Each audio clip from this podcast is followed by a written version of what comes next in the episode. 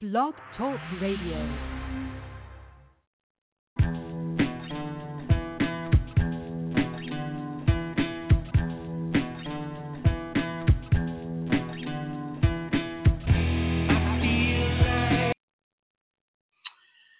Good morning. Uh, it is Monday. It's August the August the nineteenth, not August the eighteenth. That was yesterday, and it's a special Monday edition of DriveThruHR. We didn't have a show last week, but I had a guest I wanted to been wanting to get on for a while, and he was able to connect this morning. So, this is Michael. Uh, we're going to talk one on one with Gerry Fernandez. Gerry, welcome to DriveThruHR. How are you doing today? I'm doing just great, uh, and I'm happy to be with you this morning. Thank you for the invitation. Awesome. You're, you're absolutely uh, glad to have you, glad to have a chance to catch up. Um, I'll ask you to introduce yourself in just one second, Gerry, but before before we do that, I, I just need to do two things. So one is Gerry is the president and founder of an organization called the Multicultural Food Service and Hospitality Alliance, um, and he's been doing that for a while. We'll find out how long in just a second. I've known Gerry for several years. He's been a speaker at a couple of Q conferences in the past. And I just want to make a mention of Q, which is the sponsor of the of DriveThruHR. We have a conference coming up in Las Vegas in October, uh, and expect a great turnout. Have a great schedule. If you're interested in uh, learning more about how to build positive employee relations in the workplace, go check out our website at C U E I N C dot com. There's also a link there to the conference registration landing page. Just click on events, and you'll you'll see the uh, you'll see the tab that will take you to that page. So thanks to Q for being our sponsor. Gerry, uh, for those folks who, unlike me, don't know you a little bit, can you can you tell our listeners uh, who you are and what you do? Sure. Um, well, I'm a restaurant uh, operator by training. I, I I went to culinary school and got a management degree, and, and ran restaurants and worked in hotels uh, for quite some time before going to General Mills in Minneapolis in, um, in the early nineties. And it was while I was at, at General Mills that the uh, the idea of creating an organization that would promote opportunities for underrepresented groups, people of color, minorities, whichever term uh, it makes you most comfortable, is, is what we were all about. So M F H A, as we go by, the Multicultural Food Service and Hospitality Alliance, is an educational advocacy organization that promotes the business benefits of diversity and inclusion. So why does it um, does it make sense? Why is it good for business to have an inclusive environment where people, regardless of what their ethnic, racial, cultural identity background is, um, uh, how so all those people can contribute to the organization, help it be more effective, uh, uh, and basically deliver better bottom line results. So so that's what we've been focused on for. For twenty-four years, uh, I've been in the restaurant business forty-five years. So I think wow. The combination of my operational experience and expertise, and I opened the very first Capital Grill Steakhouse, which is pretty well known. Um, that coupled with all the knowledge I've developed and built up over the years uh, in the area of of culture and inclusion has, has made our organization um, relevant and uh, effective. Um. Thanks. Um, you guys, um, twenty, twenty-four years. I, I didn't realize you'd been doing it. I, I didn't realize you'd been doing it for that long. Um, yeah. But yeah. It, it, amazing. Um, you guys had a. Um, this is a little off. This is a little bit off the uh, agenda we discussed, but it, it, um, a couple of years ago, you guys uh, engaged as an association or an alliance. You guys developed a partnership, I think, with the university. Can you can you talk about that for just a second and how that's changed things sure. for you? Sure. We we uh, partnered with my alma mater, Johnson and Wales, for, for about three years, and they kind of helped us launch our cultural intelligence platform. Uh, more recently, we've partnered uh, close, closely with the National Restaurant Association to be able to take advantage of their uh, size and, and um, uh, range of reach. Uh, because as a small educational nonprofit, being partnered with with the behemoth of the National Restaurant Association, it allows you to get to many, many, um, many places. And so that's been a really helpful partnership. Great, um, Gerry. I, I was just I was just sitting here thinking about this, and, and you know, you mentioned forty-five years in in in the in the industry, and I've been thirty plus in H R. Um, and it, you know, the terminologies that, you know, we're talking about here, inclusion, cultural intelligence, the terminologies have changed over the years.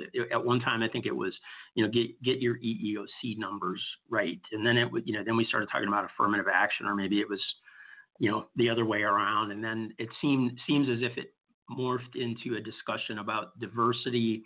And I think now, at least in my my mind, it seems like inclusion is the is the uh, main word we're using. Is, is do you, do you, do you, can you talk about that flow for a minute and kind of talk about the state of where we're at when it comes to inclusion, I guess, is really the high level question.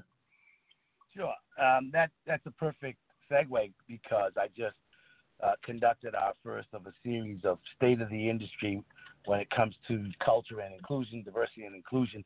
As you aptly stated, uh, we have seen an evolution over the last twenty-five to thirty-five years of what used to be E E O and affirmative action became diversity, then diversity and inclusion, then inclusion and diversity, diversity, equity, and inclusion. And so there are any number of of uh, labels people put on what you uh, uh, framed as inclusive cultures. And with the development of of uh, the workforce in the way that it, it, it's it's um, played out, where we have five generations in the workforce, in the workforce, and millennials and Gen Z see the world of work very differently. If they, if if companies aren't inclusive, if young people can't see their gay friends and their black friends and their biracial friends and their Muslim friends um, being welcomed into the company, um, they won't work for you. So this whole attitude of building inclusive cultures uh, is healthy, because what it does is it focuses on creating opportunities so that everyone in the organization, regardless of their role uh, or how they self-identify, has the ability to contribute at the highest level of their capabilities and their ambition. So if you have skills and you have ambition that can take you to the top, you ought to be able to have that, that uh, opportunity. Um, but again, it's relevant to the, the individual's ability uh, and their willingness to do the work. So inclusion, inclusive cultures, inclusion and diversity seems to be the area where this this has found its broadest base of support um, as a business issue, and it, it's less into black and white and um, us against them. Uh, it's more inclusive, which means everybody has an opportunity to contribute. Everybody gets a piece of pizza. Everybody um, plays a role in the success of the company. And, excuse me, Monday morning, I guess, um, you mentioned cultural intelligence, Gerry, and I know that's something that you've, you, you, you did a workshop on it for Q and, and some other things, but um, tell first define what cultural intelligence is, and then kind of talk about your work, if you would. Sure. Um, we built, uh, we moved and went into the direction of, of cultural intelligence about seven or eight years ago. Uh, I read an article in the Harvard Business Review about cultural intelligence being a new skill of business. And basically what it is, is understanding how to manage and interact effectively across different cultures. And so we define it as having the knowledge, skills, and ability to effectively and appropriately engage people from different cultural groups to deliver better business results. So everything that we do will come back to how do we improve the business metrics, raise the top line, improve the bottom line, add value to the brand. And so building your I Q is one thing, building your E Q, which is emotional quotient, is another, building your cultural quotient, or C Q, um, is the third dimension. Because once you understand that there are different cultural groups in your organization, in your customer profile, in the communities in which you operate, you recognize that that you need to engage them differently and and and frequently um, in uh, in ways that are are not not like what we've done in the past. So what has worked historically uh, with this group or that group won't necessarily be um, successful for, you know, these young folks coming in, immigrants, uh, people who have uh, underexposure to certain markets. So, so again, understanding the different cultures that you have in your organization and how to effectively engage them, because you know the Gallup data says if you engage people, they produce at a much higher level. You know, they their their absenteeism goes down, their productivity goes up, theft goes down, injuries go down. So when you understand how to engage somebody who's a Spanish speaker, uh, but from Mexico, is not necessarily the same personality or profile as somebody who's who's a Spanish speaker from the Dominican Republic. So understanding the differences of different cultural groups and how to be effective with them is is what having cultural intelligence is all about. Yeah, you know, it's funny um, story. I, I think I've told it on DriveThru before, but I was I was probably twenty years into my career. I'm talking sometime back in like the late nineties, so at least ten years ago. Um, we had a we had a, a, a comp, we had a, three divisions combined into one, and we created a new you know basically a new culture, three different companies, and one of the things that we needed to put together was a new employee handbook, and so we. We we did a lot of work to do that, you know, collaboratively with different people from different parts of the group and different levels of the organization and all that. So we had a pretty nice handbook, and we had a large uh, Hispanic contingent across the U S in our manufacturing areas. And so we needed to have that book translated into Spanish. So I, and I'd never done that before. I'd never actually had it, had to seek out a vendor to do translation. So I called somebody and got a couple mm-hmm. names, reached out to a guy, and asked him, hey, can you translate this book? And he said, well, send it to me and I'll take a look at it. And then he then he writes it. He said, I have a few questions. And he sends me an email. And one of the questions is, what what form of Spanish do you want us to use? And and I was like, Spanish, Spanish? You know, and, and, and, and I didn't know what he was getting at. And it was the point of what you just mentioned, is that there are, just like in the U S with our Southern dialects or a Boston accent or a New York, you know, Brooklyn accent, there are, there are nuances to language, you know, from based on what company you're from, whether it's, you know, whether you're from Spain or, or South or Central America or Puerto Rico. And I felt like such a dumbass when it, when it, you know, cause it seemed so obvious once he explained it, but never, never occurred to me because I'd never dealt with it before and never really even had to, had to think about it, you know, and really, really made us, that little lesson made a strong impression on me about how, how you have to really look under the hood to think about these things. And it was kind of a cultural oh, yeah, intelligence awakening for me, I think. Now that's a, no, that's a very good example that different dialects of Spanish, different words mean different things. You know, everybody who's black is not African-American. You know, blacks from the Caribbean uh, find that offensive to be called African-American because they don't identify that way. And I, I use a, an analogy to sports. If you're a Red Sox fan and somebody calls you a Yankee fan just because you're from the East, you know, that's, mm. that's a big stretch, okay? So I'm a Red Sox fan, and, and although the Red Sox and the Yankees both play baseball and they're both in the Northeast, those two Uh, teams in those two cities couldn't be further from each other. Very different in the way they identify, very different um, in their fan base, so to speak. So uh, getting smart about the, the different cultures is part of, of the whole process. But the first thing that people, that we recommend is a four, four-prong approach to how we think you build an inc- inclusive culture. First, you start with unconscious bias. That's, that's uh, everybody has bias.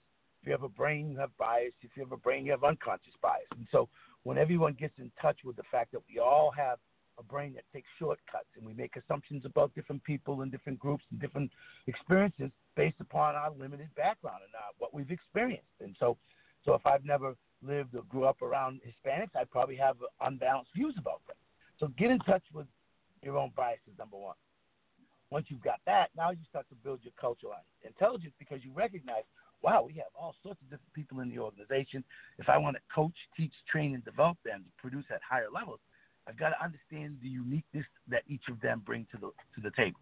Third, then you start focusing on leadership development. And leadership development uh, skills are, are brought to the table slightly different depending upon each each group. So what works for uh, uh, women is not always the same thing that works for men. What works for white men Uh, may may have to be different than for, for it to work with black or Latinos or immigrants. Again, all based upon what we bring to the table. Once you get that, now you can go into the community and you can do community engagement effectively, which will drive customers to your business and employees to your business because you now go into those communities understanding your own bias, your own blind spots. You understand when you're in a Dominican community versus the Mexican community versus the Guatemalan community. They understand what leadership looks like and how you develop it differently in, in, in each community. And then you're effective. People feel like, hey, that company, that individual, that brand understands me, and and uh, I, I want to be involved with them. I want to work with them. I want to I want to um, uh, you know partner with them in some way, shape, or form because they understand me and my community. That is the key to being successful in this multicultural millennium that we find ourselves in. Hmm. How how does a man like so like I'm picturing like say a McDonald's, you know, like a shift manager, right? You know, you somebody that's in there working with the hourly folks. How does how does how do they deal with that? I mean, that, that's kind of I mean, because they got they probably have two or three different cultures or or um, backgrounds in, in on any yeah. shift in in a normal urban McDonald's. I would say you know your average restaurant Correct. Probably is pretty mixed. So how do you deal with that that close to the floor? Well, first of all, keep in mind, regardless of our difference, we're all the same. We're all people. We all bleed red. You know, we all want our families to be successful. We all care about uh, family and friends. We all want to do a good job. We all want to be recognized for doing a good job. So there's more that brings us together than than, than brings us that separates us, and we have to keep that in mind, especially in this mm-hmm. divisive times we find ourselves. But companies like um, McDonald's, Cisco, and Starbucks, those are three companies that are actually doing unconscious bias training for hourly employees. They are out there bringing this educational content to their hourly employees because they recognize what, what it will mean for their hourly employees' development and what it will mean for guests in, in the restaurant or, or the facility, the cafe or what have you. See, mm-hmm. corporate corporate generates no revenue. All the revenue is done out there in the field, in the restaurants, in the hotels, where customers and employees, you know, meet the road. And so when young people that are, are on the front lines um, get educated to how different cultures see the world um, and how better to engage them, they produce better results. When you begin to understand you have blind spots about different groups, you catch yourself and say, oh, wow, maybe I'm making an assumption that's not accurate. And and, and I've seen it from talking to hourly employees, how how they have they've been, been able to catch themselves, you know, in a biased moment. Oh, wow, that's a bias of mine that's that's popping up. And it benefits the customer. Uh, with, with Starbucks, who just presented at one of our sessions uh, recently in California, they, they talked a lot about, uh, and this is true, I think, for lots of companies, uh, frontline uh, employees want to to know, want to engage. They they want to talk about, you know, the things that make us different, these, these challenges that we find, you know, with one person on the left side and one person on the right side about immigration, but they don't know how.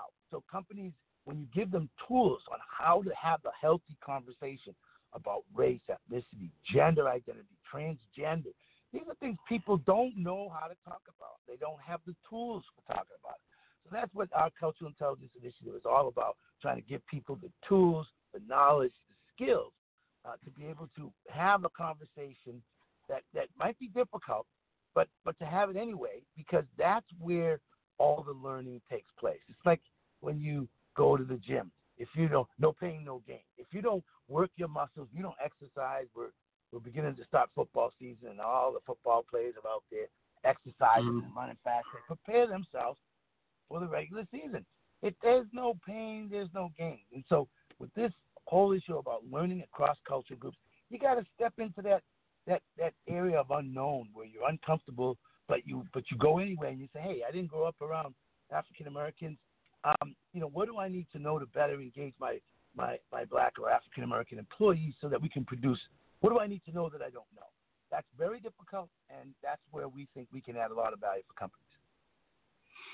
Interesting. Thanks. Um, I want to switch gears for for a second and talk about a couple couple sort of I guess movement related. Uh, topics, and the first one is one certainly that I know going going back a number of years has been a focus for the National Restaurant Association and the, the restaurant industry, and that's that's the Fight for fifteen. I guess the the way I view the Fight for fifteen right now is, you know, st- whenever it started six, seven years ago, maybe maybe maybe less. It seems like forever, but it, when it started, everybody kind of laughed.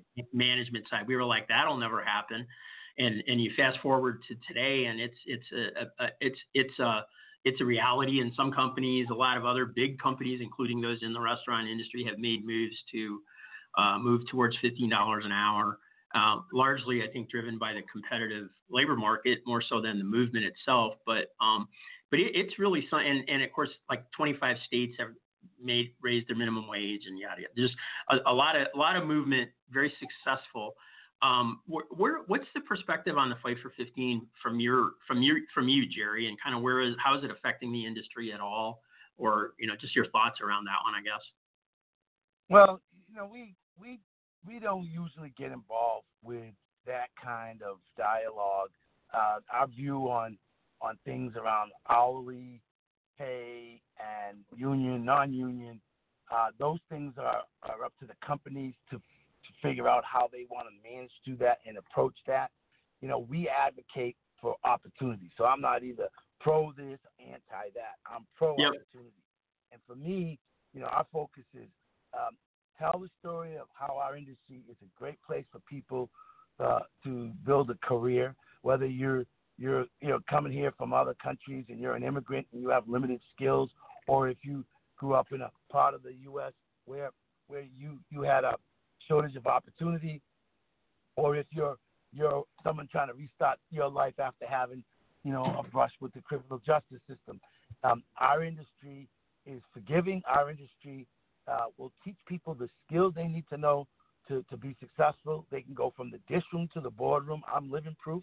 Uh, I came from a from a, uh, uh, a large family. We lost my dad when I was young, and you know we didn't have any money. Uh, I've gone. Uh, I've been so successful. I've been around the world thanks to the food service industry. So, you know, things like wages and, and labor issues, we leave that to the experts to to uh, address. Um, we think there's plenty of good story to be told about upward mobility, the chance to become an entrepreneur, a franchisee, and to change your family's life, you know, through work in the restaurant and hospitality space, and things like like like. Um, Like I said, wages and all that. That's that's going to get figured out on a state by state, company by company, and I don't have any expertise in that area, so so I stay in my lane. Okay, you know, and, and what you what you said is is so true uh, about the restaurant industry kind of being a place to to to develop and grow and develop. You know, not only to not only to make some money, you know, maybe at a young age, but to learn business skills. I. Uh, I was, at, I was in Detroit this weekend, which is my hometown, and I drove past a restaurant where that building was uh, – my first real job was as a dishwasher when I was thirteen years old. I'm sixty-two, so yeah. fifty, fifty-one years ago, I guess, um, or whatever. I'm bad at math. I didn't learn math. And the re- that restaurant, different name, building still there, still a restaurant, still going half a century. Um, and it, it, I was I was floored because I would have thought it would have been – you know, knocked down a long time ago, but it survived and really has been great. Uh, anyway, sorry, digress. Um, Me Too, we talked about it a little bit in the pre-show. I heard a I heard a statement last week that, that really kind of surprised me, and this is probably a bit more in your wheelhouse than Fight for fifteen. Me Too has been around for about two years. Um, lots of stuff going on still, maybe not quite as prevalent in the daily news stories, but still organizations and individuals getting in trouble. And I heard that one byproduct of this is as companies are trying to get things right, um, this attorney that I listened to last week um, mentioned that it, as sort of an unintended consequence, it, it's causing a different kind of discrimination against women in that some companies are kind of backing away from work managers working with women and that kind of stuff, and, and almost in, unintentionally taking opportunities away. And you mentioned that you had, had some heard some research on that. So can you comment on that for a minute? Well, sure. Um, uh, first, let me let me say that that your experience in Detroit with your first job, there's a lot of people who've had those conversations, so I'm glad you brought that up. Secondly, um, Me Too's been around for longer than two years, quite a bit longer than two years, but it's only been been uh, main main uh, front page news in the last couple of years. Uh, and then thirdly, your point about unintended consequences is exactly what those of us who are in this work uh, worry about. There's already enough of, of backlash where for a variety of reasons, uh, white men feel like, hey, with all this conversation about diversity and women, what about me? I'm being left out. Um, in fact, some people have tried to make the case that there's reverse discrimination and that white men are, are, are losing out on opportunities.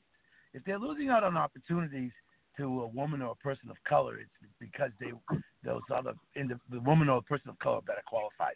because the data just does not suggest that white men are losing their way, that they're getting less scholarships, that they're getting more less opportunity. That's just not the case. But the research project you're talking about uh, came out just about a month and a, a couple months ago.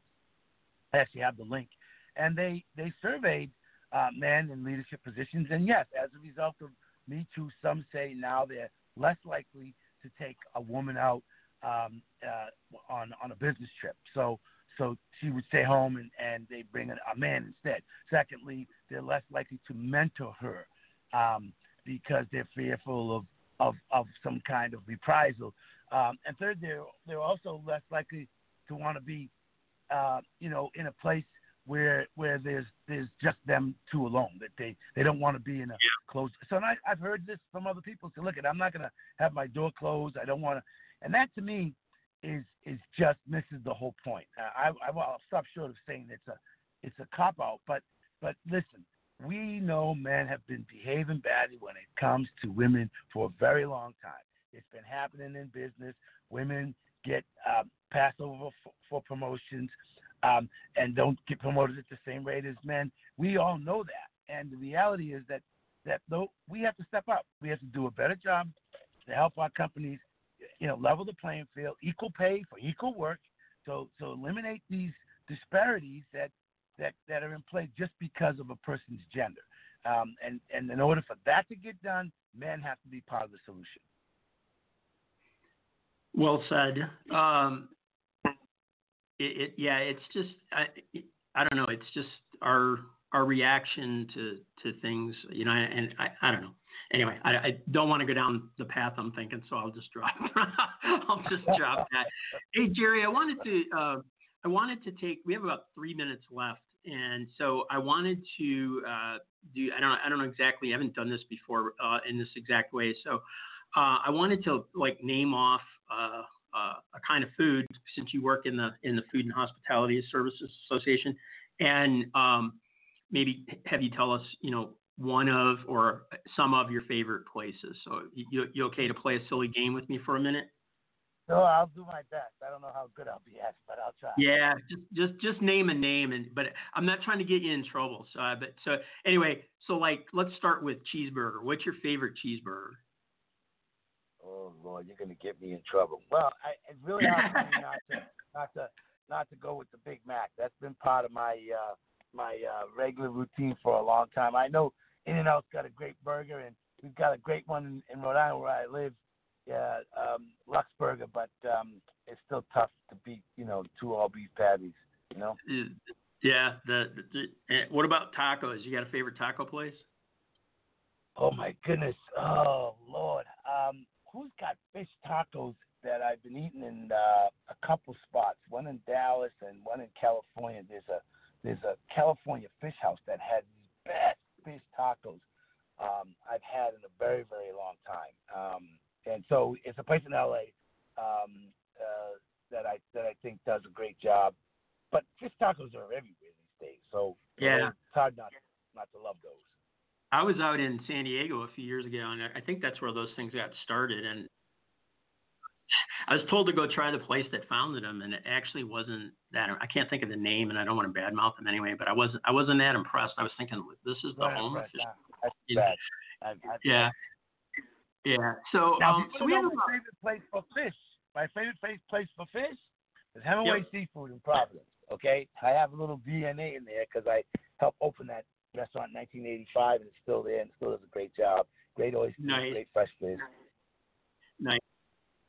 So we have we have just about a minute left, Gerry, so I want to make sure people know how to find you. So share your website, Twitters, or whatever else you, you have that sure. they can uh... – Sure. Go go to w w w dot m f h a dot net, M like Mary, F like Frank, H like Harry, A like Andrew dot net, and you can get to everything we do there. Um, or just type in my name, Gerry Fernandez, and up will pop uh, our, our website, and our Twitter page, et cetera, et cetera. But I want to say thank you to you, Mike, um, for what you've done. And Q as the sponsor is, is a great organization, and what you do for the industry is much, much appreciated. So thank you for having me on today. It's been a great, great pleasure.